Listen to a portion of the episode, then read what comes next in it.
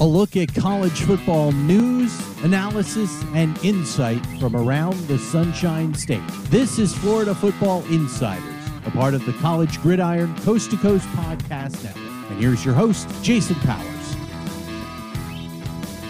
Welcome back to the Florida Football Insiders. Appreciate you finding us on the College Gridiron Coast to Coast Podcast platform, as well as your other outlets on Google, Spotify, Stitcher, and wherever else you find your podcast. So we really appreciate you finding us. Remember, we'd love to hear from you. If you have any comments or suggestions, reach out to me at jposports. And you can also find all of our video interviews on my YouTube channel, the Jason Powers Sports Channel. All these YouTube, all the video interviews that we do on this podcast, as well as the Powers on Sports podcast and the No Quarter Given podcast, are all housed at my YouTube channel, Jason Powers Sports Channel. Subscribe, rate, and review for us. We've got a great episode for you this week. We got Coach Leavitt again going to join us in our Coach and the Kicker segment. We're going to talk Scott Frost firing, the wild finish in Austin, Texas, the upsets galore, App State, Marshall, and Georgia Southern. We're going to also break down in depth with Ian Hest. We're going to talk Miami and Texas A and M, the showdown in Tech College Station on Saturday night. And then we're going to wrap it up with Mark Ennis, the host of ninety-three point nine E S P N Radio in Louisville. He's going to break down Louisville and Florida State, which is Friday night, which is the A C C opener for both teams.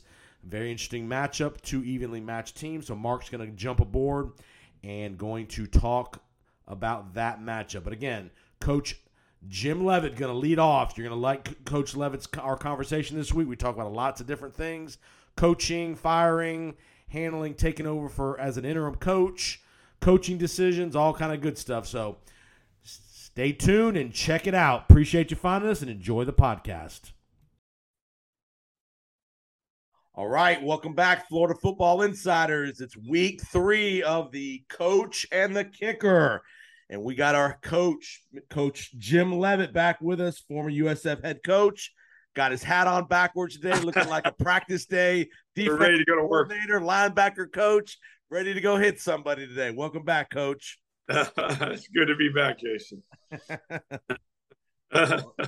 Well, uh, well, a weekend we didn't think was going to be a very entertaining weekend in the college football world turned into a, be a pretty, uh, pretty exciting weekend. We had ups, huge upsets.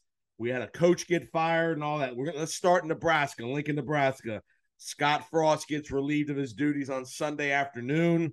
Uh, they lose a, they lose another tough game Saturday to Georgia Southern, team they're supposed to beat. So Scott Frost let go in Lincoln by Trev Alberts, the A D.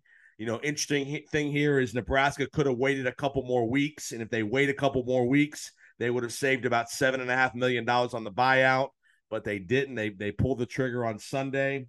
Um, coach, your thoughts? Just just the thoughts of when a coach gets fired. Forget about who it is. Just when a coach gets fired in season like this, especially this early in the season, just how does that how does that resonate through the football program?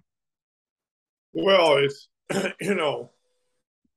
It's tough. It's hard. You know, I, I, I've been an assistant when that's happened. And, um, you know, I mean, there's a lot of different things, a lot of different dynamics. Sometimes if things are going really bad, you have an interim head coach come in there and the guys start rallying behind that. And, uh, you know, it's they just want to get away from the drama. They end up doing better, you know, and uh, that happens a number of times. You know, uh, Scott's a very good coach, obviously. He did a great job at Central Florida.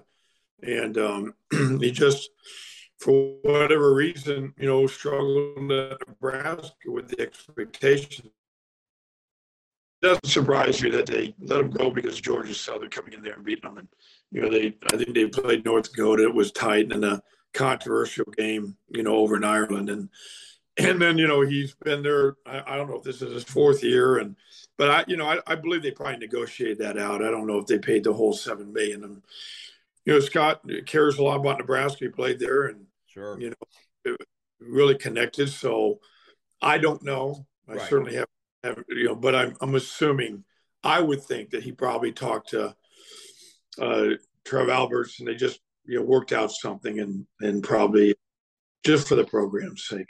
How does, how does, I know you've been in that role as an interim coach before. How does that conversation happen when the A D or whoever comes to you and say, hey, coach, we want you to take over? How do you present that to the football team? How is that first, you know, how do you, how do you, how do you present that to the football team moving forward? Well, you just be honest with them. You know, you just, you know, you don't, you don't hide behind anything. You know, I, you know, it's, um, you just honest with the players, and you, you, you state the facts and where we're at at that point. You know, that it's not about you as a coach or the staff. It's about us as a, as a you know, a, quote, family, uh, you know, and, and try to bring everybody together. And, you know, everybody wants to win. So that's still a common goal. Sure. And how do you do that, you know, and, and uh, you know, go about, you know, the ways that you, you, you think it, you know, what it takes to win ball games. And, uh, you know, how much, I, how much do you try to change, whether it's the routine, the the schedule? Do you, as the coach, if you maybe you think, hey, I, I wish we were doing things a little different, do you make those changes immediately, or do you kind of stay status quo on how things have been going? How, how do how do you handle that as being when you're in that role? Well, you know, I, I haven't been in the role that Nebraska's in right now. If I was if I was taking over that program right now, I there's enough time there. I'd I'd put in right. the way the program, you know, and if it wasn't the way it, it was. It was set up before, I would change things. Okay. I would have, I would abruptly change things, uh, and um, do it to what what I'm comfortable doing, and you know, with the way I like to go through practice schedule and uh, with the meeting schedules and uh, sure. everything. I, I I would do all of it, and I'd make sure that I felt good about the staff and who's on that staff, that that they're on board also. Right. And if you need to make some moves there, do it. You know, because it's all about the players and the team and the program. It's not about one individual. And, uh, you know, but no, I would, I would, I would, uh, I would do what I felt like I needed to do to put ourselves in the best position to win ball games. Because, because the interesting thing here at Nebraska is you're only oh and one in the Big Ten. It's not like you're oh and three and it's over. You're still got a shot to win that side of the Big Ten, theoretically. I mean, you still have a chance to do some damage in the Big Ten to get to, you know, you, you're not going to be playing for the national title probably, but you still have a chance to win that side of the division in the Big Ten. Well, sure. Well, the main thing I'd focus in on is uh, just play better football. Right. You know, and, uh, you know, focus on the, that next game you're playing, and that's it. I wouldn't even go past that. And But I, I know I know one thing. There'd be, there probably would be a lot of changes if I was there, you right. know, and um, just just because I'd want to do things that I'm comfortable with. Sure. You know? Sure. All right, let's get to the, speaking of the upsets. What a weekend for the Sun Belt Conference and Conference U S A. You got Georgia Southern going to Nebraska. You got App State going to Texas A and M and winning and dominating, and not not just winning that game. They dominated that game. I watched a good bit of that game. They they played really well. And then you got Marshall going to the Holy Grail of South Bend and winning up in Notre Dame. All places I know you know, and pl- places you probably have coached in. Talk about the the giant killers over the weekend. What a what a moment it is for those programs. Well, what's interesting is everybody talks about this N I L. Everybody talks about paying these guys all this money. I don't know how much money Marshall paid their guys. I don't know how much money App State paid. Right. I don't know how much money Georgia Southern paid their. I right. mean, to me, you know, it's uh, you know, it's still about bringing your team together and. Uh, having a good plan and making sure the guys play with confidence and realizing there's a lot of parity out there, you know, and, um, you know, it's, it's, it's, uh, I, I watched the Marshall game quite a bit because uh, Lance Guidry was, was uh, my secondary coach at Florida Atlantic. And I thought he's, I, I think he's a great coach, and he's a really good coordinator. Uh, did a great job. I texted him afterwards, and Um, I just I watched that game, and I thought they just they were they were better. They they just outplayed them. Yeah, you watched App State. I saw some of the highlights of it, and they dominated. Saying, they had the I ball. Mean, they held the ball for forty minutes against A and M. Yeah, yeah, and and these are in hard places. Going into A and M, going to Notre Dame, yep. Georgia Southern, going to Nebraska, Bennett, Nebraska. That's not easy to play there, and um, or it shouldn't be, uh, and um. You know, it's it's uh, it's remarkable, really. The, the biggest thing that stood out to me was I started thinking right away, N I L. What the heck is all? Right. Everybody talking about trying to pay all these players, right? You know, these these guys. You know, I don't see anybody making millions of dollars at Marshall, probably, or those other schools. So. And you've and you've been involved, fun. You, you you've been involved in some big upsets as well at U S F. You've gone to Florida State and won. You've won at Auburn. I mean, you've you pulled some monster right. upsets when not, not I know not an upset in your mind, but an upset in the national media's mind and perception of mine. Yeah, at what might have been mine too. I mean, you know, going go to Auburn when that game was. was remarkable. I, and I didn't think about, again, like I said, about winning and just, you know, play great football, you know. And uh, you're right. We we beat West Virginia a few times. They were fifth in the country twice. And Petrino came down with that ninth-ranked Louisville team and beat them fifty-six to twelve. And, you know, you get, you get your guys, you, your guys get, you know, they they come together and they play with confidence and they realize that they can beat anybody if you if you play good football. Yeah, people don't Protect realize the football, the, certainly. Yeah, people don't realize the margin between the Notre Dames and the perceived other guys is not that big. There's not that big a gap when it comes to teamwork, when it comes to effort and chem- chemistry. If you're if you're you've got those things, the margin between the Notre Dames and the and, and the rest of the guys is not that big. Yeah, it's really hard. You know, your, your Alabamas might be. You know, what's you know.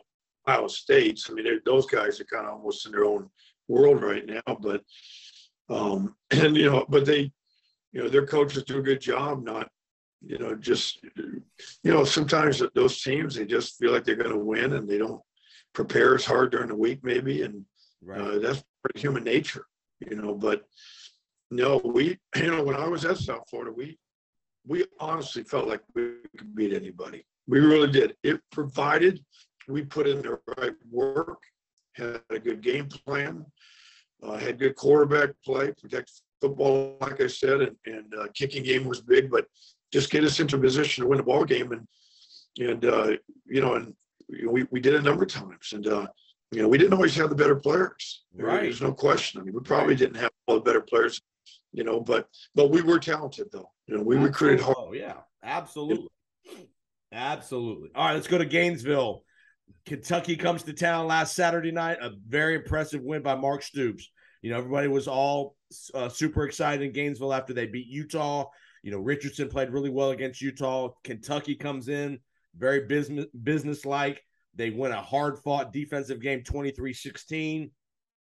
Richardson struggles at quarterback, doesn't play nearly as well as he did the week before through a couple interceptions. You know, for everybody who everybody raised Anthony Richardson to the to the mountaintop, he's only started two or three games in his career. You have to give the guy time to grow into the position, don't you think? Yeah, I mean, he's uh, – none of us want to say that, though. Uh, certainly, you know, it's, it's all about getting – but I was really impressed with Kentucky. And, you know, Mark Mark Stoops, his first college job was with me at South Florida. We uh, didn't play – okay. he, he was there uh, – he was part of putting those trailers together. Uh, the, the old Ponderosa, whatever they called it, but um, but Mark uh, Mark's done a phenomenal job, you know. And then Mike Stoops is with him, his brother. Uh, just went to Florida Atlantic and went up there to coach linebackers, and I was just very, very impressed with Kentucky, uh, just in, in every level. You know, there there are some things that they had a, they had some they were in some adverse situations in that game, but they just stayed steady. Just kept playing the game one snap at a time. They they were the better team. I, you know, uh, like I said, I thought Utah was a better team when they played Florida, but Florida got the win. Uh, but I was very impressed with Kentucky. I, I really was. They're, they're both well coached. Kentucky was just better. And I had a really good plan. I thought they, uh, I thought they did a really good job. I was impressed. No, they had some special. You know, this team. was a Go ahead. They had some special teams blunders. Kentucky, a couple bad snaps for a safety, another bad snap on a field goal. I mean, they overcame some stuff in that game that easily could have got them blown out in Gainesville. Well, that's what I'm saying. You know, when I used to tell a team all the time, you know, you're uh, you're going to go through adversity in every game. It's going to happen. Just plan on it. It's who can handle the adversity and who can deal with it and get through it is um, is a big deal. And Kentucky did that, you know, and, um, you know, but I never, I never wanted players to get in a situation where when adversity comes, they're surprised. you know, and they're not, you know, oh my goodness, you know, you've got to have your leaders stand up. You, you still play one play at a time. You, you, you believe in the plan. You, you play with confidence, and you get through it, you know. And again, like I said, every game's going to have adverse situations. You just you gotta you gotta get through it. All right, I want to bring coaching coaching question. Florida's down seven with about eight minutes to go. They go for it on their own forty-yard line. They've got timeouts. They're only down seven points. I was a little surprised Napier goes for it on his own forty with eight minutes to go. Then he goes for it again on his own twenty-eight with four minutes to go with his timeouts. Your thoughts? Yeah, I mean, he's going to he's gonna look at that. And, and um, you know, those are tough situations, I guess. I, you know, uh, I don't know if I would have done the same thing, but again, I don't want to question him and right players and their their game plan and all that. I I, I think you could have a little bit more patience with the with the game. Yeah. Um, realize that you can do an awful lot with very little time, and um, you know, believe in your defense and that they'll get the ball back to you. And, and they were playing well. The defense was playing well. I know, I know they they were. But it's hard to, um, you know, it's hard to know. You know, you're not in that locker room, you're not there, and you got to make those decisions as a head coach. And it's a very lonely world. You gotta, you gotta make go with it, and you know. Uh, but you also have to, you know, anymore with all the social media and the, and the press, you gotta, you gotta be able to explain why you did it. You're accountable to your team and to are them. Those, and, are those collaborative decisions that you're at all asking the input of your offensive coordinator at the time? Or is that strictly your call as the head coach to go or not go? Usually my call. I didn't really. I mean, I I was always listening and talking to the staff. You know, as we got ready for those those situations, I saw them coming up. But you know, you just got to make it. Right. You know, a lot of times, a lot of times there's crickets in those uh, headphones. uh, they, what do you guys want to do? Nothing. It's not, because they don't want to make that decision. So a lot of times you have to make it on your own. All right. So all right. So the Florida drops to one and one again. Lose their S E C opener. We're going to talk about Florida U S F this week in uh, in just a few minutes. But again, a couple other notes around the state of Florida. F I U loses. F A U wins big. U S F beats Howard convincingly. Um, did you talk to your, did you talk to your buddy Larry Scott at Howard this weekend? No, I text him. I just, you know, text him. You know, good luck with the game. I knew, I knew South Florida would win that game, but and I and I'm not really as surprised that it was fourteen seven at halftime. Right, I, right. You know, because Larry's, you know, that's a big deal for him. Uh, South Florida just got done playing B Y U. Right. I mean, it sounds crazy. You would think their players would want to come out unglued, but it's Howard and human nature again. So that didn't surprise me, but South Florida did what they needed to do. They won the game. Right. And, uh, you know, moved on. You just want to move through that game and, you know, um, and just get, you know, get ready for the next one. Let's talk about the, let's talk about backup quarterbacks. Texas, Alabama, the, the Texas is playing really well in that game. The quarterback gets hurt. The backup comes in, plays okay. He doesn't play bad. He plays well. Out Texas loses a heartbreaker at the gun there in, in Austin. Talk about the backup quarterbacks as far as how much time do you does a head coach give a backup quarterback reps in practice during the week percentage-wise? I know the N F L, the starter gets probably ninety-five percent of the reps. How do you guys handle that at the college level as far as giving reps to your backups?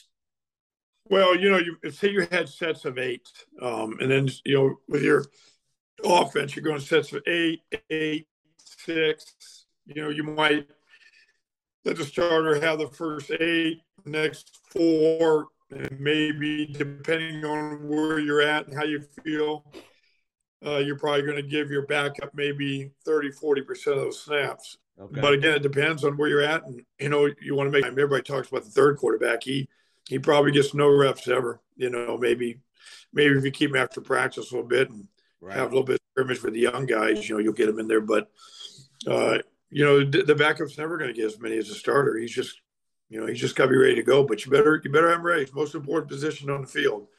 And uh, and I thought that was a, really quite a game. I didn't watch all the game with Texas and Alabama, but it, it showed me that Texas defense did a great job. They did. They had the quarterback sack to, to really to probably win the game. And he got underneath the, you know, guy. You can't, we used to always tell those guys, when you're coming off the edge, or you're coming through and on stun or blitz, you can't miss a layup.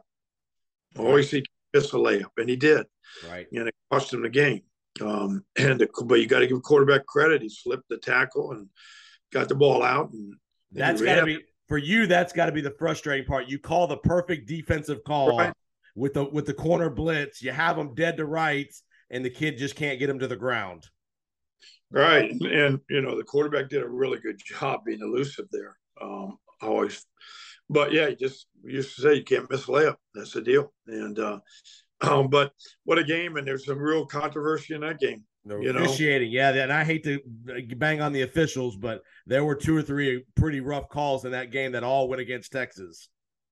All of them, and uh, you know, I thought, thought Texas was probably the better team, and I agree in that particular game. Um, but you know, what's Alabama won?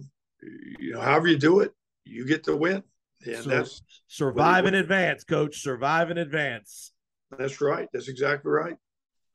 Woo. All right, listen to the Florida Football Insiders with head coach Jim Leavitt, the coach and the kicker segment, presented by Beef O'Brady's, Hank's Barbecue, and uh, Home Slice Pizza Company. Go to Beef O'Brady's on the corner of Bush and Himes, and uh, go enjoy their uh, beautiful new remodeled restaurant over there. Go over there for Thursday nights, Saturdays, Sundays, whatever your needs are football-wise. They got a great setup there over there on Beef's O'Brady's on Himes and Bush Boulevard. I know a guy you know, T J Maloof, a guy you yeah. know owns that restaurant. So go yeah. see T J. I appreciate him being involved with the podcast. All right, come, come, let's get to Central Florida. They lose to Louisville on Friday night, a game everybody really kind of thought Central Florida was going to win. Louisville looked terrible the week before at Syracuse. They come into Orlando and beat U C F. Your thoughts? Well, you know, it was, it was a heck of a game. Um, you know, Louisville's quarterback's been around for a long time, yeah. and uh, seems like he seems like he's been there forever. But he, um, you know, and he he's inconsistent with some of his throwing, but you know, got it done at the end, and you know, they held on to win. Uh, it was a big, big win for Louisville. They needed you know, that they, one. You're right. They needed that win, and you know, now Central Florida goes uh, to F A U. Yes, interesting because Willie Taggart, you know, was at South Florida, yeah. and that role became pretty intense. Like, you know, uh, and uh, they kind of went back and forth in those games. So that'll be really interesting. And Florida Atlantic did a good job against Southeast Louisiana to win that they, one big. They did. They got momentum. They got some confidence after losing to Ohio on the road. Uh, I think that'll be an interesting game. Uh, I'm I'm going to be real curious to see how that uh, how that plays. I really really am. And the game's at F A U, so again, you're not going to have any problem getting the crowd jacked up because they're another Florida team's coming to town. Those kids right. will be all amped up because I'm sure a lot of those kids think, hell, why didn't Central Florida recruit me? Or why didn't, you know, whatever, why didn't I get recruited by those guys? How easy is it to not even have to worry about motivation in a week like that with your kids when you know you got another in-state rival coming to town? Well, yeah, they're all going to be fired up. They're all going to be ready to play.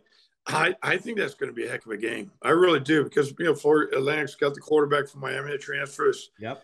Been there for a while now. And uh, Orlando's the defense coordinator at uh, F A U, and he's got a good resume. And I know Kevin Patrick's there. And um, they've got uh, they've got good coaches. I, I think it's going to be one heck of a game. I really do. I'd be surprised if one team blows out the other. I think it'll be real close. And and don't be surprised if South Florida doesn't hang in there with Florida for a little bit. Okay. Honestly, they've got enough seniors. They're going to go to Gainesville. The, um, I, I would not be a bit surprised to see that in the second quarter being pretty close. I think Florida will eventually move away from South Florida, you know, probably in the second half. And maybe they'll – I don't know if they'll get going like B Y U did right at the beginning. Uh, you know, who knows? But I would not be a bit surprised to see South Florida kind of hang around a little bit, you yeah. know, in that first. And, yeah, if you're Jeff Scott, this is the kind of game, again, not that you – not losing the game is not the worst thing in the world, but you can't get blown out by forty or fifty points. These are the kind of games that, you know, from a from a program perspective, you want to show the fan base, hey, we're, we're making progress. And, again, doesn't mean you have to win the game, but you don't want to get beat fifty-five to ten. Well, it's going to it's going to come down to defense a lot, you know, on the uh, – you know, at South Florida. And, uh, and you know, their D C is, again, has a good resume. He, um, you know, I don't know how good all their players are, and I don't know the scheme, but right. they, that's going to be the key to to even hang around with Florida, trying to, you know, trying to keep you know Richardson keep, from running around and ruining the game. Right. And you got to score. I mean, say what you want. Florida's shown they can play defense. If you're South Florida, you got to score some points. You got to get creative on offense, run a trick play, something to to generate some offense. Because, I mean, again, sounds like they struggled a little bit scoring some points early in that Howard game especially. Right. And uh, yeah. They, well, they've had some struggles on both sides of the ball. You know, it's only it's only two games. So, you know, it's it's not like you're in a conference race. You know, they they got to focus and play good football against Florida no matter what. Then they go on the road to Louisville. Then they got East Carolina coming in, and that's going to be, you know, they got to be ready then. Uh, so, you know, it'll be interesting to watch, watch, see how that, that game plays out. But like I said, all the time, when we beat all those top ten teams, you know, our defense always rose up. Right. It was really, uh, uh, you know, to, to because you're going into a hostile environment. Uh-huh. It's got to, it's got to, they get, they got to, they got to play. You know, they just do. We always talked about that. And they got to carry the lunch pail and make sure that their uh, defense is on uh, to give you a chance, because it's so hard for offense to get going right away right. in those environments. So Florida State hosts Louisville, just who just beat U C F. Interesting game Friday night in Louisville. Should be a really good game. Florida State coming off an off week. Did you like? Did you you think an off week this early in the season is good, or do you would you have rather have kept playing if you were Florida State? No, it doesn't matter. You just say it's good because that's what it is, you know. And uh, sometimes you'd rather have a little bit later, maybe, but you know, it is like I said. It's that's when the off week is, and and Florida, and Florida State might need that. Going to Louisville, Louisville was a really hard place. You know, Petrino was the head coach there when I was at South Florida. Right, did not beat them there. You know, we we played them four times. We beat them twice. They beat us twice, uh, but we didn't beat them in Louisville. They didn't never beat us in Tampa.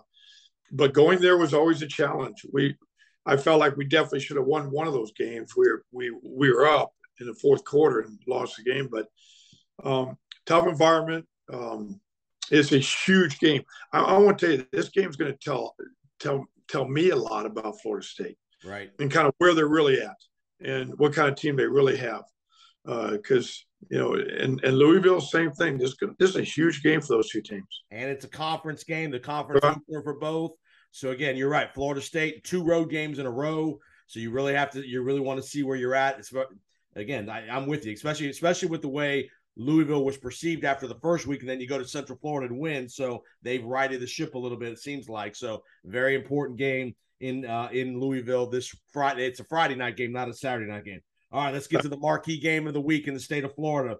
The Hurricanes head to Texas A and M to see the Aggies in Jimbo. You got Miami was a little sluggish against Southern Miss, probably a kind of a look ahead kind of situation. You got an opportunity here if you're Mario. Jimbo's gotten beat. They didn't look very good. You're probably going to get a great effort out of A and M, but there's some hope if you're if you're Mario looking at the film saying these guys can be beat. Oh, I think Miami's going to win this game. You know, because I like their quarterback. Yep. I, I think they're – and they've got a lot of hype going right now. Texas A and M is kind of – he's got to rally those guys now, and that is not easy. And um, if Miami comes out early in the game and really establishes some defense and and, and just moves the ball a little bit, I, I believe Miami will win this game. You know, I uh, I don't know how good Texas A and M really is. Right. Uh, Miami's got some momentum, and I, I'd be surprised if Miami doesn't win. I'd be surprised. Yeah, and A and M's got some quarterback questions they have to answer. They're not sure what they're going to do at quarterback. Again, you're, you'll probably get the, a great effort out of A and M just because of the way they played last week. But you're right. A lot of young kids playing, a lot of young guys where Miami's a little more of a veteran team. They clearly have the better quarterback, which in this day and age of college football, it means most everything in a lot of places. But, but yeah, I, it's, it's a great opportunity for Miami to springboard their start of their season. Yeah, I, and I think they'll go in with some swagger, and I think they'll go in there with great confidence. And like I said, I, I like their quarterback. And going into that, you know, I mean, you know, App State went in there and uh, and and beat them soundly, like you said. And um, I uh, and this I is fully- the kind of game. This is the kind of game. The last five or six years, Miami hasn't been able to win. They've played close. This is the, like Florida State against L S U. You got to win these kind of games. You can't keep having moral victories. Right. And and we always talked about that even, you know, when I was at, at South Florida, you know, you, you, I don't didn't want to go in there and just play somebody close. That didn't right it didn't do me. It that didn't that wasn't it. Right. Because a lot of teams like this, they go in and they play close and they lose. You know, that's why you love seeing the Marshall, the uh, you know, the App State, the Georgia Southern. They go in and win. That's right. You know, and and that's the thing that South Florida's got to realize too. I mean, I'm not saying they'll happen this week in Gainesville, but you know, if those programs can do it, you're located in Tampa.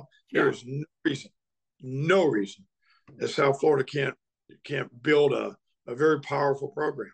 There's just you did uh, it. There's, there's you no, did it. Huh? You did it.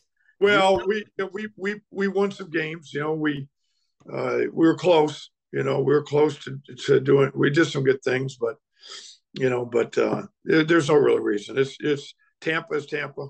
You know, and you can't ask for a better place to recruit to and get players and and do it. And I'm and I'm sure Jeff's on his way. And this will be a big big game for them just to play well against Florida. And, you know, see what happens. All right, last thing I'll get you out of. I want to ask you a, a couple. I want to how how did you decide end of your playing career at Missouri? How did you decide you want to get into coaching? How did all that come about? Well, I didn't. I wanted to play. I wanted to keep playing. So what okay. was the next best thing? Was you know honestly was was coaching. Okay. I kind of fell into it, and um and after forty years, I was still in it. So. You know, but I'd much rather play than coach. But did you have any opportunities in the N F L or Canada? No, I, I didn't. I uh, I I could I could just like the four interceptions, we could kind of embellish and say something, but I didn't. I just you know I was a good solid player in college, and that was it. And played a little bit more baseball because I played both those sports, but okay. but not football. That didn't that didn't work out for me, and. um Uh, but that's okay. You know, the coaching ended up having to, you know, I mean, really, to be in as long as I did and to, and to be at places I was at and be involved yeah. in games is, you know, most people don't don't have those opportunities. So I'm, I was very fortunate. So you were a quarterback in high school, really pretty good quarterback from all indications. You play safety in college. How do you decide that you're going to be a defensive guy versus an offensive coach? Because I threw four interceptions against Riverview.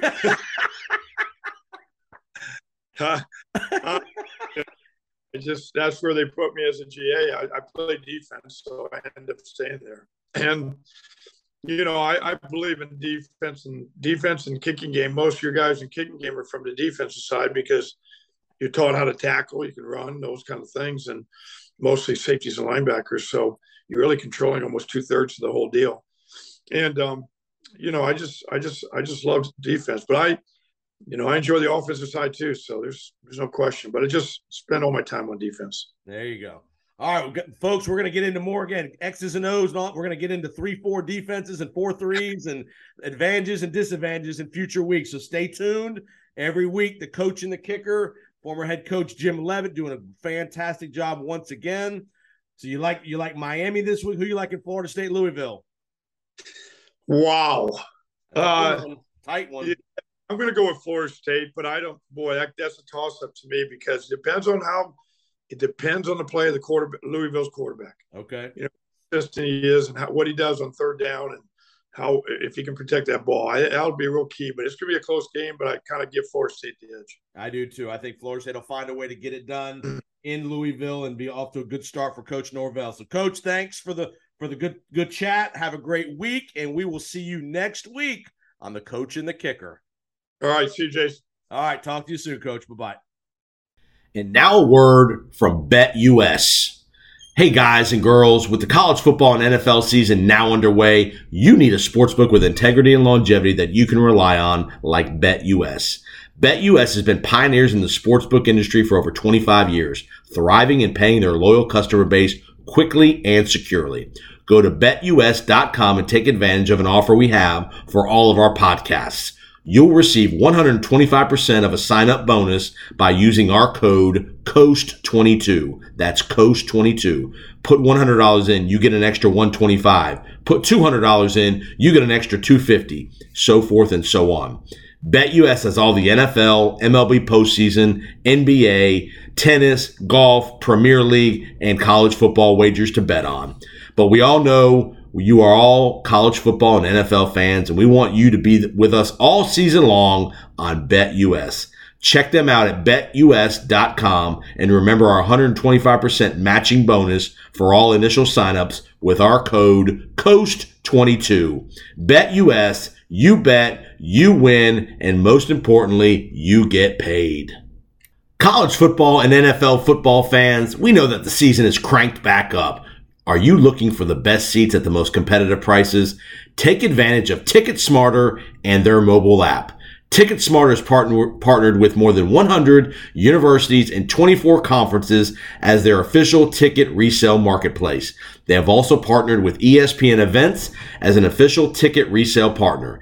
And with the best selection of N C double A and N F L football tickets, Ticket Smarter makes sure fans from all over the country experience the power and excitement of the football season live and in person. Purchase your ter- your tickets directly, securely, and at the best prices on the secondary market with the Ticket Smarter mobile app or at ticket smarter dot com. We've got an additional offer for those listening to all of our podcasts. Take five percent off your purchase of one hundred dollars or more with our promo code gridiron twenty-two.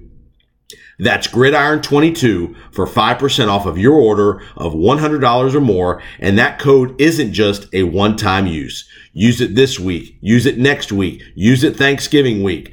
Use our code as many times as you want this football season for the best selection of college football and N F L seats to the biggest games. Check out the selections, pricing now with Ticket Smarter, and remember our code gridiron twenty-two. Think smarter. Ticket Smarter. Are you ready to profit this N F L and college football season? Do you need picks to profit with your sports gambling outlet? Reach out to Picks to Profit at eight one three, five four two, seven five five nine. One flat monthly fee of one hundred dollars. No more, no less. You will receive six picks every week of the college football and N F L season. Point spreads, totals, prop plays, teasers, maybe even a parlay. You'll get all six picks emailed and texted straight to your mobile device on game day. Let us do the work while you profit. Picks to Profit, eight one three, five four two, seven five five nine. All right, welcome to back to Florida Football Insiders. You just heard, heard from Coach Jim Leavitt, breaking it down from Scott Frost, all the action over the weekend. Now we are on to week three.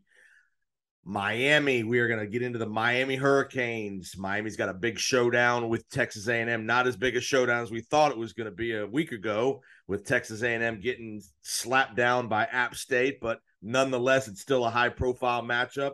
And Miami will be traveling to College Station this weekend. Mario and the boys, and no better person to talk all things Miami Hurricanes than with Ian Hest. Ian covers the Hurricanes down in South Florida for us. And Ian's back on the podcast to break it down. Welcome back, Ian. Hey, Jason. Good to see you, man. First off, before we get to the Miami Hurricanes, what were your thoughts on Scott Frost? I know you have some history there uh, covering Scott a little bit, so talk to me about Scott Frost. Yeah, I covered the Huskers for a while. I mean, I, it, it's sad because it, it, at the outstart of this, you thought it was a match made in heaven. You know, Scott was the prodigal son who was coming back home, and Um, really, it just it never got rolling uh, just from the start. I mean, even pre-COVID, when those first couple years, there was a lot of excuses for four and eight seasons, and um, it, it just seemed like it, he never got going before it ever started. A lot of excuses were made, not a lot of um, action was taken, and I think in in this modern era of college football, yeah. Nebraska's in a, in an awkward situation where they really need to come into a, a bit of a reckoning with where they are and what they're doing. And uh, and from there, hopefully, uh, once they can diagnose fully the problem, they'll be able to find solutions.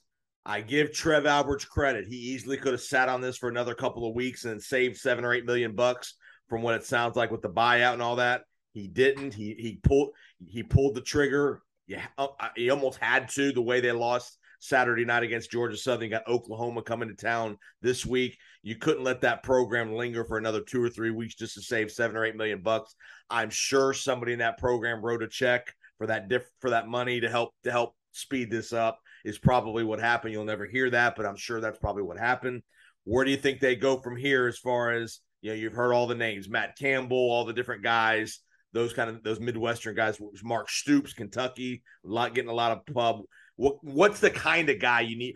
Forget the name. What's the kind of guy that you need to have in Lincoln? Limited, limited recruiting access, things like that, to get players and build that program.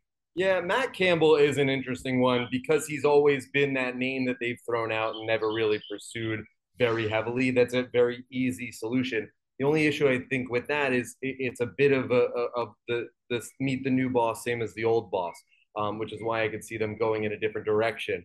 Uh, it, as, when it comes to the Huskers, what they really, in my opinion, need to do is just finally stop worrying about the regionality of where they are. You can't change your location. Right. For too long, they've been a little too uh, too pre preoccupied with this, and instead, just consider yourself a national program. Stop with the regionalization of it, and really, you know, recruit coast to coast.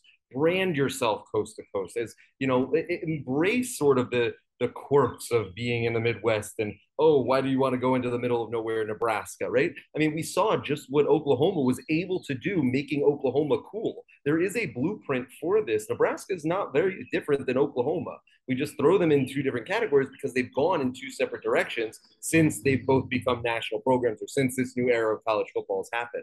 So I think really looking at what Oklahoma, even maybe Oklahoma State have done in the past couple of years, uh, would really be a nice blueprint for what Nebraska can do in the near future. Yeah, yeah. All right, let's get to the, your Miami Hurricanes. You cover them two weeks in. Saturday was a little lethargic. They looked like they weren't interested in Southern Miss, kind of looking ahead. One of those kind of games obviously happens a lot, but they won. They didn't get beat where other teams around the country looked ahead and got beat. So give Miami credit. They won the game they needed to win.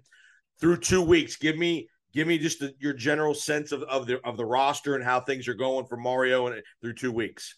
Yeah, I'd give it about a C, maybe a C minus. Okay. They, haven't played, wow. they haven't played well in either game. They really haven't. Uh, both games, it took a little while to get going. Don't forget they fell behind by a field goal to Bethune Cookman before running away with that one too. So we haven't really seen Tyler Van Dyke, the Tyler Van Dyke that we were expecting.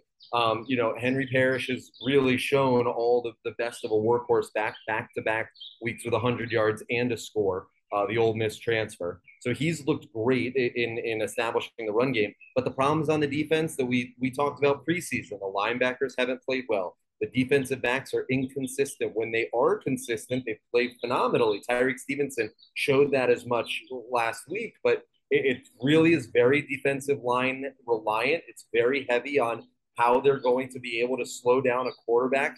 Um, and, and with Texas A and M, that presents sort of a unique problem that they actually did have a little bit of with, with Bethune-Cookman with a, uh, a scrambling-type quarterback. Um, but, but they are a little too reliant right now on that defensive line. And if they're not going to be able to get pressure, it's going to be a shootout. And the offense hasn't performed well enough. I know that that sounds crazy with scoring one hundred points in two games to say that, but the offense really hasn't played well enough to, to say that you think that they could be in a dogfight like that. Do you worry about the it, it, offensively? Do you think it's a schematics thing, or do you think it's a you do you think that they just need to play better as players, wide receivers? And it seems like Parrish is legit at running back. We know what Van Dyke can do. Do they have enough on the outside and at tight end to to be competitive against these upper level teams? Yeah, I don't think that it. I don't think that it's personnel. I, I do think that it is a little bit of understanding a new system, under, understanding what your strengths are. Tyler Van Dyke loves to throw the ball vertically down the field. You saw he's he's almost more comfortable with the deep ball than he is these little you know dink plays that they go with and, and relying on that speed to the outside. He likes to play vertically, and, and Miami sometimes, because they have so much talent, because they have so much speed, they sometimes get a little too cute. And they play horizontally instead of playing vertically. You've seen that happen the past couple of weeks. The, the good part about that is that that's an easily diagnosable problem. What you can do from there is, is very easily solve that. Quick slants, three-yard drops, getting the ball ten, fifteen yards deep in the air really can change the dynamic of an offense very quickly. And looking at the, looking at the landscape of the A C C – This this this conference is wide open. Clemson not playing great. N C State struggled early, you know. So this is a game. If they can win this game, they got a chance to, to make a run here, even though and, and continually get a little better each week kind of t- kind of program. They could quickly be in the top ten here if they can win this game, and they got a chance for a special year. I agree. Yeah, I think that really, I mean, U N C maybe has been finding their own, which we didn't expect. U V A struggled more than we've expected, but I wouldn't say that there's any program out there, barring still at Clemson at the end of the year, that scares right. you. They're going to be favored every game of the way outside of this one and the Clemson game. So everything's still on the table for this team. And, you know, a, a lot of us were talking after the game because it was a noon game uh, uh, over the weekend that when you left there at three thirty, four o'clock, you were feeling, oh, Miami didn't play that well, or they really up to the, the caliber of these upper echelon programs. And then you looked around the rest of the country and you saw what happened with Baylor. You saw what happened with Florida. You saw what happened, uh, you know, with, with With A and M, the, Texas A and M. Yeah, with A and M, right, right after that. So uh, I think that after that, uh, that feeling sort of went away that said, oh, well, okay, like they still won by three touchdowns. Th- right. This still was a comfortable win, uh, you know, heading into the fourth quarter. So I, I think that, that there was a better feeling as the day went on than what was happening in real time. Because if you would have talked to people in the second quarter, it would have given you a much different answer than when they were talking to you that evening. How do you think the crowd? I mean, obviously, you're gonna you're, you're with the way A and M played last week. You're gonna get a you're probably gonna get a best A and M effort you're gonna get because of the way they played in that environment. Do you think do you think the roster is constructed where they're gonna have they're gonna be able to have enough experience in that roster in that room to handle that crowd on the road in in College Station? Yeah, if there's one thing that Miami Hurricanes are known for, it's loving to play the villain. I don't think that they're going to have any problem going into a hostile environment. That's where Miami gives you Miami's best, right? So I, I think that they'll revel in it. I think that they'll really bask in the hatred that will come their way and, and probably welcome it as the more the better. This is a, you know, one of those games where Miami, you know, it's a tired trope at this point, but is Miami back? We say again and again. This is one of those games. I know that they did lose to App State. They're now ranked in the low twenties, but uh, you, you really look at those games and you win it. College game day was going to go to this, yes. right? So, so um, now it, they're going. Now they're going to App State in Troy exactly. because of the upset, right?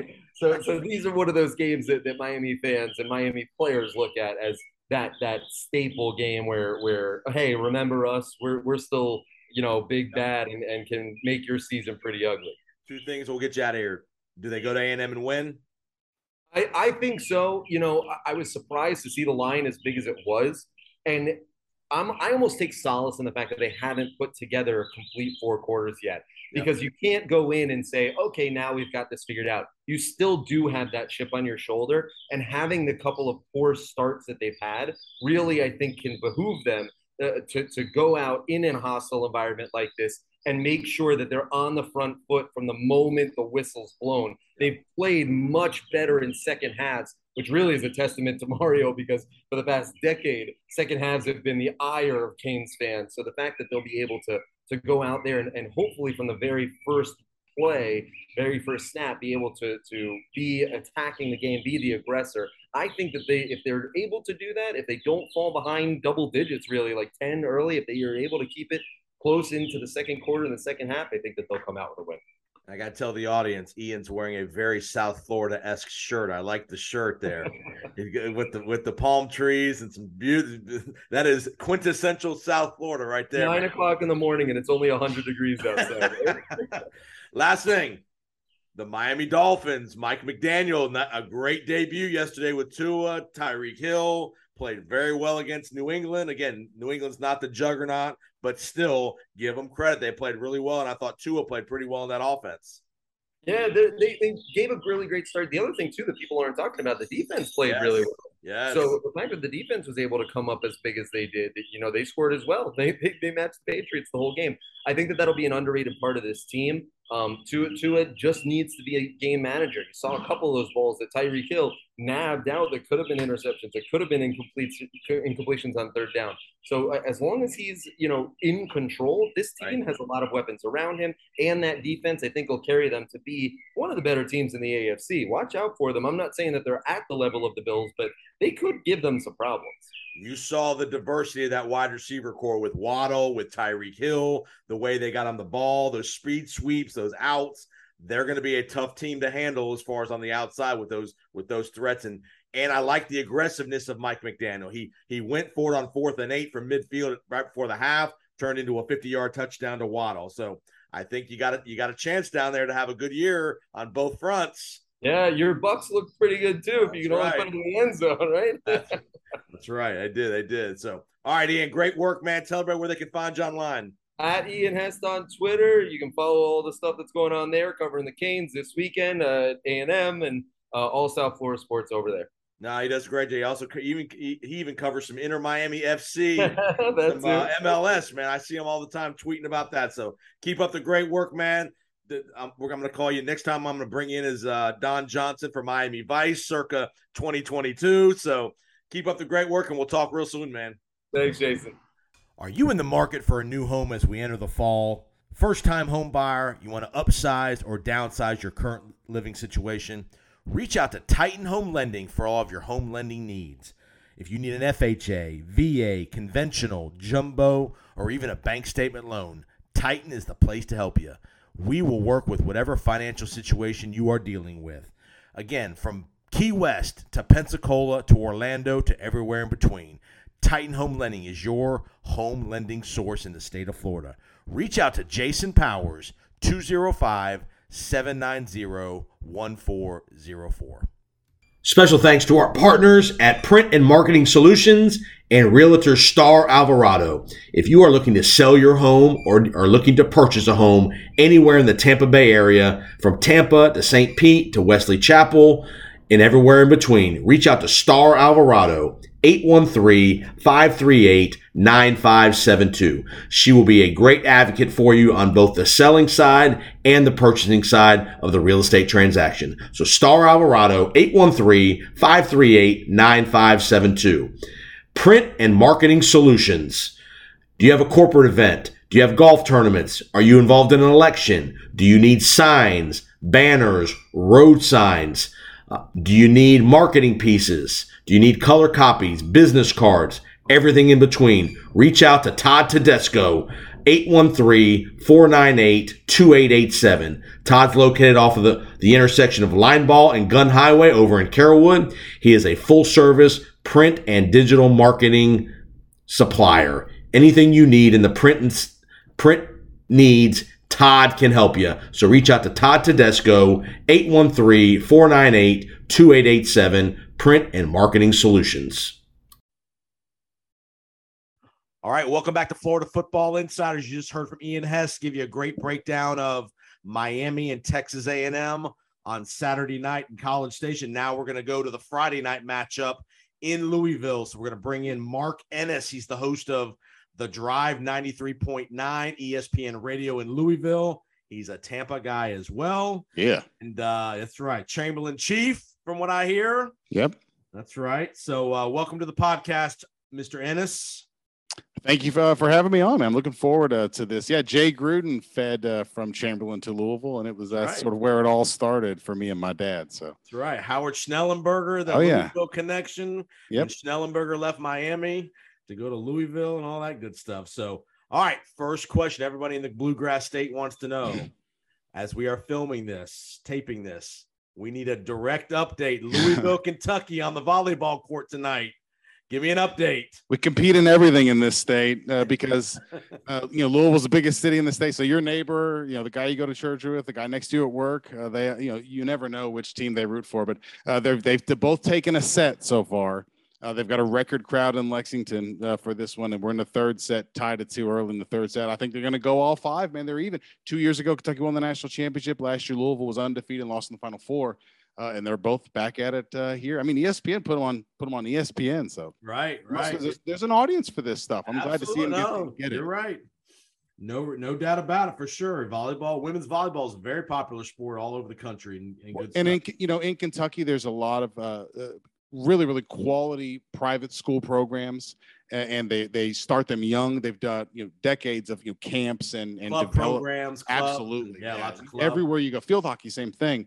Uh, and you just, you see, they feed right in both these schools. I mean, it's, it's what they'd love to both have in football, uh, the way that the locals right. uh, produce uh, for volleyball, for sure. Right, right, right. And Mark also uh, is does pre and post game for Louisville basketball and football. So we're, he's dialed into the Louisville Cardinals. We're going to talk all things Louisville F S U right now. All right. Louisville week one was terrible at Syracuse. Yep. Come back and play better and beat Central Florida. A lot of people thought that Central Florida was going to would get them in Orlando. They did a good job, won the, a defensive game twenty to fourteen in Orlando last Friday night. Just give me a sense of the Louisville program through two games. Uh, it's uh, it's really mysterious, you know, what what to make of this team. I think the just how badly they played in the opener against the Syracuse team that they had really handled. Uh, uh, they'd given up three points the past two games against Syracuse. And then to come out as, I think, flat and emotionally just sort of sluggish as they did, and to get pushed around the way that they did, uh, was really jarring to a lot of people, almost as jarring as sort of how up they were for Central Florida. Because I think the scary thing for everybody was everything Syracuse has going for them, U C F had more. It right. was a rowdier environment. It was a, right. a, a more athletic quarterback. It was a bigger, stronger running back. And and for a quarter, Louisville was sort of still a little bit flat, but to turn it on the way that they did and to win a game, like you said, with the defense, I don't know that they've ever under Scott Satterfield had a, you know, a defensive game where the defense right. did the job for them. Uh, and I, I think they left that game with a lot of confidence that they can do that. Was it a, was it a product, in your opinion, of bad U C F? Or a much improved Louisville?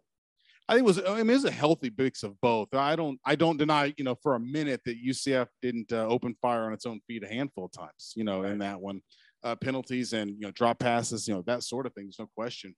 Uh, but Louisville's not really even been, this has been kind of the bugaboo with Scott in these close games, just constantly on the wrong side of that sort of thing. It was weirdly refreshing. I don't think Louisville gets credit for it, but just to see somebody else kind of doing that stuff.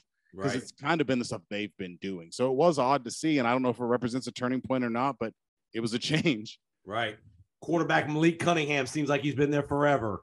You know, yeah, um, since Lamar Jackson left, he's been there. Seems yeah. like he has. So, you know, obviously a lot of promise from Malik Jackson that he, or Malik Cunningham. He's had moments of greatness, and then he's had other moments where he's not played very well. Yeah. What do you see in Malik this year? Is it is it a Does the scheme fit his skills well, or is it, or, or what do you, what do you see with him? I think it's what they, they want from him. You know, they would love to feel like they they can really, really bring him along as a, a pocket passer who can run. Uh, and I, it's funny. They say, I mean, all off season and preseason leading up to it, they really were talking like they would really kind of reached a new level with him. And then after the Syracuse game, they're like, we, we hamstrung him way too much and we got to let him just sort of be free. And then against U C F, I think they played a lot more um, improvisational kind of backyard football with him. And, you know, the truth is he's just better at that. And I think they've made peace with it and they'll build around it rather than trying to square peg round hole it, you know? Sure.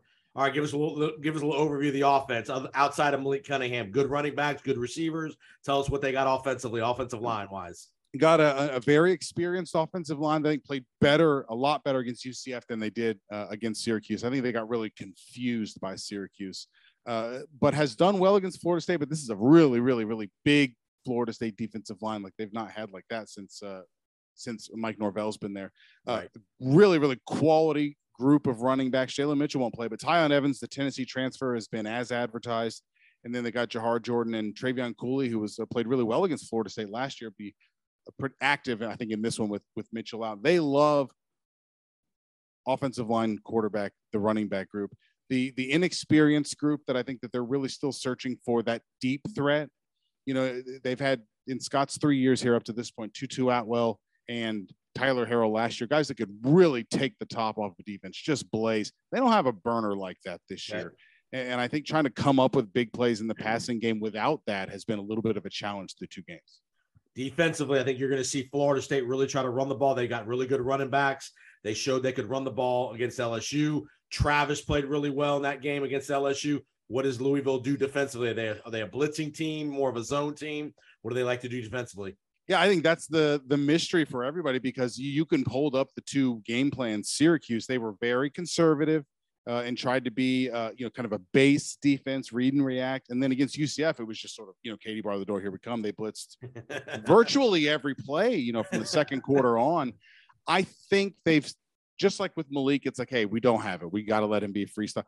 The, the defensive line is not disruptive all on its own. So I think what you'll see, either to get after Jordan Travis or to slow down the running game, what you saw against U C F, a lot of blitzing. I think they just, they have to, and, and take their chances against Florida State's receivers and Jordan yep. Travis, like they did with U C F. Now, I think Jordan Travis is a better passer than the John Rice Plumlee. Absolutely. Absolutely. I, I, and so I think that that's not nearly as tilted a matchup as it was with U C F, but I still think it's Louisville's best chance to sort of slow Florida State down. I think that's what you'll see. Good D Bs. Do they cover? Do they cover well as far as in the back end? Yeah, I, I think that's been the the part of the defense that they sort of sold us on that's come to fruition so far. They they brought in uh, Jarvis Brownlee from Florida State, okay, uh, and then three other transfers uh, from uh, Temple, uh, Middle Tennessee, uh, and and then Brownlee. And feel like with Keitrell Clark back from his uh, A C L injury last week against U C F, you could see they're like, okay, we feel good about this, and then we're going to take our chances with everything else. And yeah, they they they hold up. They did not give up. I mean, two point nine yards per play in the second yeah, half with U C F. Right. You know, they really shut them down in that game. And I think you'll see, I don't, again, it won't be as one-sided, but they'll they'll dare Florida State to beat them the same way. Absolutely. Pressure pressure on Satterfield. Is the fan base getting a little anxious? It seems like there's some heat on him. You know, I know he came with big expectations when he came there. Hasn't really met him yet. What's the what's the sentiment as far as the fan base goes, Scott Satterfield? Yeah, there's a there's a, a lot of pressure on him, especially after week one. You know, right. the, the week one performance was really unnerving to a lot of people. Uh, and there's a lot of pressure on him uh, to, to just sort of show this is going somewhere and not that you just sort of constantly be churning in these one score games and six and six. You know, people want to build towards something. He hasn't really given people that feeling yet. And then I think there's a lot of pressure on him in this game, Jason. The, the thing with Mike Norvell is here's a guy that's one fewer year into the rebuild where he's at. Right. Uh, with a quarterback that's that's been there for a long time now. Right. And, and I think it would it would the optics would be bad if it looks like Norvell's further along and is doing more, developing somebody than what you've got, you know, a year into it. Correct. So it's, I think there's there's a lot on the line in this one for Scott here, for sure. I'm with you. I think it's a big game for both teams. I think Florida State needs to convince everybody that they they can win another game after beating L S U. Yeah. That they're really con- not that they're fully back, but they're getting there. Where in the game, right. Louisville needs to prove that, hey, we can beat the middle of the road teams in the A C C because both these teams are projected, you know, theoretically middle of the road A C C, but right. you never know. Either one of these teams win this game could could springboard one of the two to a good A C C season. Well, and I think in the for both of them, there's the one last just to sort of follow up on what you were saying. They've both got a ton of difficult games after this. Like this is one where you're like, if we're going to pick some up here, maybe meet or exceed expectations, we're going to make sure we get this one. I mean, right. Louisville's got Clemson, N C State, right. Pitt, Wake Forest, and Kentucky. Right. You know, Florida, Florida State's right. got Florida. They've got Clemson. They've got Miami. Miami they've yep. N C State. Like they, there's no days off really for either one of them. They need this one. Uh, you know, if you're thinking postseason and progress, that sort of thing. What? How do you see the game on Friday night? I mean, I think it's going to be a coin toss. I really do. I, I mean, I, I guess I'll lean Louisville because they're at home and they've played well against Florida State. But even as I say it, I can't help but think like that's what I thought about Syracuse. You know what I mean? Uh, I, I don't think they'll – I think it'll be a lot like the U C F game and uh, for Louisville, but I think it will really come down to how much better does F S U handle the the, the pass rush uh, and, and, and adjust in a better way than U C F did. I mean, I'll, I think Louisville will win by like a field goal. But I, I don't I don't think it will be a, a blowout in either way. That's that would shock me. Yeah, right. All right, before you get out of here, I'm going to ask you a basketball question. We're not quite in basketball season, but we're getting there. Kenny Payne era in at Louisville starting. Just your thoughts. You know, the Chris Mack era ended pretty ugly there mm. the last year or so. You know, Kenny Payne's a, a guy they brought home, former player. Yeah. Um, talk to us about the Louisville program coming up in twenty twenty-two. Yeah, I, and I'm glad you mentioned Chris Mack because I think it's kind of important to uh, – Kenny is loved. I mean, truly loved. And, and I think has done a great job uh, from the moment he's arrived here. Uh, Chris Mack, you know, I don't think Chris Mack forgot how to coach when he got here, right. but fit, fit matters, you know, understanding where you are and what the fan base expects and, and sort of the role that the program plays in a city like Louisville, where this is the pro team. There is no pro right. sports here. Uh, we all live and die. And I think Chris Mack got here shocked at how many people were paying attention to every little thing he did. and, and the job was just too big for him. And he was, you know, he wanted to coach basketball and go home. And the Louisville basketball coach is a celebrity. You know, it, yeah. it's a yeah. celebrity and a senator, you know, yeah. something like that. And and Kenny instinctively gets that to the degree that Chris Mack did not. And, and so it's been a very good kind of P R run for him. Now, look, this first year, I think is going to be foundational, just sort of program uh, culture establishing mm-hmm. uh, and that sort of thing. It might look a little bit rough, but I think you'll be able to tell a difference. And, and he has been a breath of fresh air for folks. So it's been a rough four or five years for Louisville basketball. I think they're sort of ready to get back to, to the way that it has been before. All right, Mark, great job, man. Appreciate the time. Again, catch Mark on ninety-three point nine, The Drive, Monday through Fridays, three to six. You guys uh, you guys stream online as well? Yep. Yeah, you go to E S P N Louisville dot com and you can stream from us uh, from right there, or ninety-three point nine the ville dot com, either one. And you'll see, and you'll see Mark on uh, pre- oh, yeah. coach game for Louisville football and basketball. Yep. And his Chamberlain Chiefs, they're not having a good it. year. So, not having a good year so far, my man. No, it's the last year's the Chiefs too, I believe. Yeah, they're changing the name, but yep. I, they did get a brand new turf field this year, so they got a beautiful, nice yep. new turf field over there off of Bush Boulevard. Love it, and I, we got a Chamberlain Chief uh, graduate. Brad Holmes is the general manager of the yeah, Detroit Lions right, now, so right. I'll be uh, I'll be paying attention to them for sure. Absolutely. So keep up the great work, Mark. I appreciate the time and have a great weekend. You too, buddy. Thanks. All right. Thanks for listening to the Florida Football Insiders Podcast as part of the College Gridiron Coast to Coast Podcast net- Network. Please remember to subscribe, rate, and review if you've not already done so. And you can reach out to me on Twitter at J P O Sports. Love to hear your comments and feedback about our episodes and any program suggestions moving forward. Check out our video interviews as well on my YouTube channel, Jason Powers Sports Channel. And we'll see you next week on the Florida Football Insiders Podcast.